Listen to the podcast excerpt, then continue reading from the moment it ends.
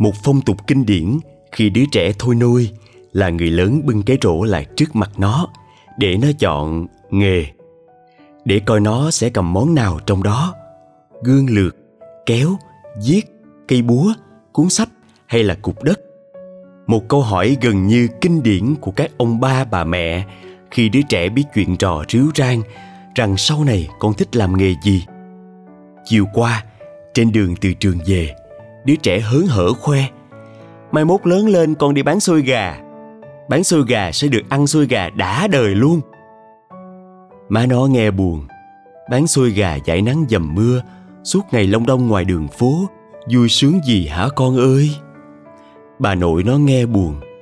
Cứ ước trong nhà có đứa làm bác sĩ. Không thì làm thầy giáo cũng được. Ra đường trẻ nít nó kêu, thầy ơi, thầy à không oai sao? Bà nó nghe buồn đời ba lắc sắc bán buôn, mong có con làm cán bộ nhà nước. Giàu thì chưa biết, nhưng chắc chắn là sống ổn định, không lo bữa no, bữa đói. Đứa trẻ 9 tuổi, không hiểu tại sao người lớn lại tiêu nghỉu khi nghe dự định của nó. Với nó, mọi mơ ước đều bình đẳng với nhau, vui như nhau, không phân biệt thấp cao. Bạn nó có đứa thích lái máy bay bay lên trời, có đứa đòi tham gia đội đặc nhiệm siêu nhân, có đứa thích làm công an bắt cướp nó chọn bán xôi gà. Vì công an, phi công hay siêu nhân gì thì xong việc rồi cũng muốn ăn xôi gà.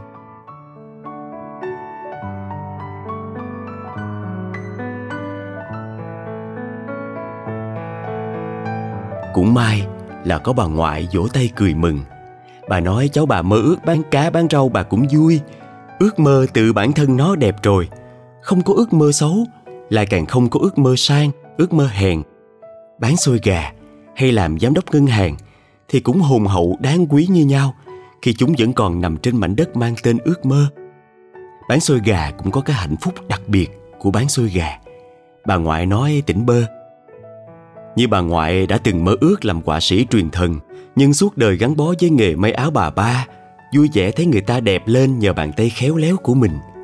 Như chú kia biết đâu đã từng mơ ước làm kỹ sư, nhưng lẽ gì lẽ khác? Chú ấy đi bán cơm chiên. Sáng nay ta đói bụng quá và ta nhớ tới chú. Như chị nọ biết đâu đã từng mơ ước làm hoa hậu nhưng cuối cùng chị đi bán dừa tươi. Và ta luôn trông ngóng chờ đợi chị đẩy xe dừa ướp lạnh trong cái nắng lửa tháng tư tuôn nguôi ngút. Như anh Kỳ biết đâu đã từng mơ làm bác sĩ Nhưng cuộc đời đưa đẩy khiến anh giờ an ủi những thương tổn của con người theo kiểu khác. Anh làm công nhân trồng cây, trồng hoa, tỉa tót tắm tưới chúng xum xuê trên những ngã đường. Và khi ta thèm một tô bún riêu, cần một cái chổi rơm, muốn sơn lại mảng tường cũ Luôn có người sẵn sàng chờ để làm những công việc đó. Họ có thể đã từng mơ ước làm giám đốc, chủ tịch hay chỉ giảng dị muốn bán bún riêu để ăn bún riêu cho đã đời luôn.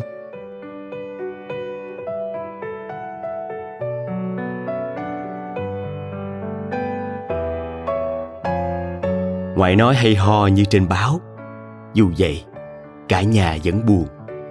Họ hy vọng thời gian sẽ làm thằng nhỏ thay đổi ước mơ, trẻ con dội thèm mau chán mà.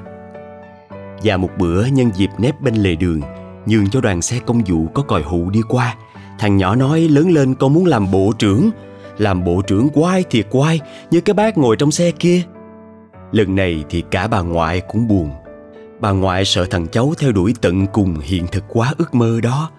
Nó sẽ làm ảnh hưởng biến chuyển số phận của hàng trăm triệu con người. Một chữ ký, một cái phẩy tay Một lời nói lơ đảng vô tình Một sơ sót nhỏ của nó Cũng làm dứt dơ ngơ ngác một đám đông. Họ sướng thì không nói gì Nhưng nhiều khi thằng cháu bà làm họ khổ. Bà ngoại hy vọng nó lại quên mau. Để mà ước mơ giản dị như năm trước. Mẹ chẳng mong con lớn lên Là vì sao bay giữa trời? Mẹ chẳng mong con lớn lên Là mong ước của bao người.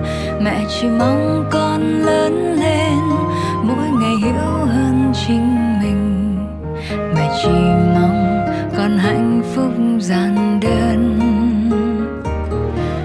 chẳng mong con lớn lên, đường lợi danh dưới chân mình.